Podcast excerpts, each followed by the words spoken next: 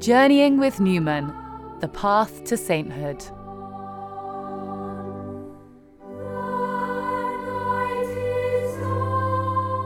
Newman on the Church as the Guardian of Truth. I'm Joanna Bogle. I'm an historian, broadcaster, lead history walks around London, and have just published a book on Newman's London, describing all the places that were associated with him, where he was born, went to school, and so on, in London. I'm fascinated by Newman on the Church. In his letter to the Duke of Norfolk, he explained what the Catholic Church is in a Britain where a lot of people simply didn't understand it. As the Church is a sacred and divine creation, so in like manner her history, with its wonderful evolution of events, the throng of great actors who have a part in it, and its multiform literature, stained though its annals are with human sin and error, and recorded on no system, and by uninspired authors, still it is a sacred work also, and those who make light of it, or distrust its lessons, incur a grave responsibility.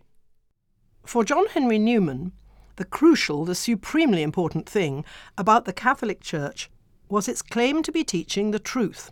He recognised and understood that the Church must be concerned not with power, but with truth.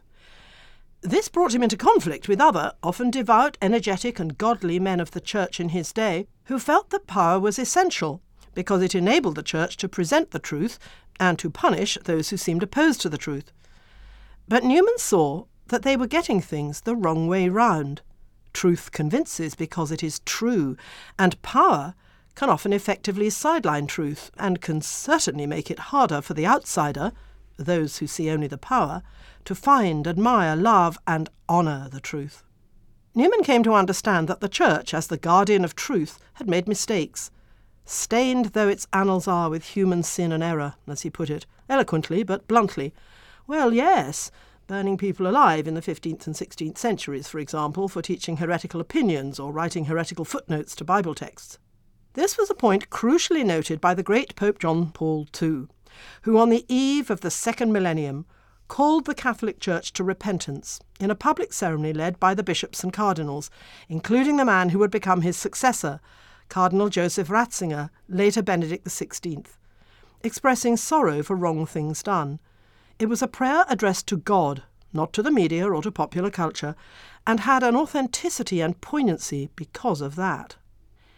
In Newman's day, in the 19th century, the Church would have been nervous of such an act, and yet it was beginning to ponder its relationship to power.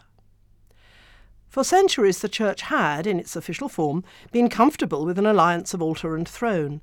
The French Revolution had shattered that comfort, but in a sense affirmed it too, because the terror and martyrdoms unleashed tended to ensure the notion that any alternative to a formal Catholic established bond between throne and altar would inevitably lead to horror, murder, savagery. But at the same time, there were other gentler challenges that raised deeper questions. As the 19th century progressed, the Church in the new United States of America, across the Atlantic from old Europe, began to thrive and prosper without any formal state bond, but with an open relationship in which schools, hospitals, missions, publications and a vast network of parishes and convents and monasteries and more could flourish. Freedom, not power, seemed to work well for the Church. And in Britain too, the Church was thriving, freed following the Catholic Emancipation Act of the chains that had bound it unjustly following the religious bitterness of the post-Reformation era. In Britain, the Catholic Church in this new era sought no formal structure with the state.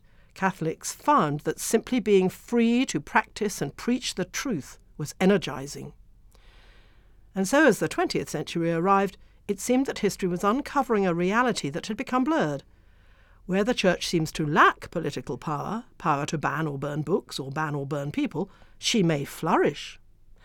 None of this meant that Newman despised the Church's rich traditions or ignored the heritage of the centuries. On the contrary, in his letter to the Duke of Norfolk, he set out, by way of responding to criticisms of the Church by the Prime Minister, Mr. Gladstone, the truth of the Church's nature.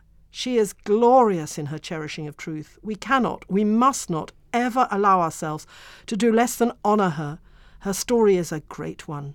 saints and martyrs, heroes and heroines, great missionary endeavours, glorious art and music, the foundations of modern sciences and of the great universities, and much, much more.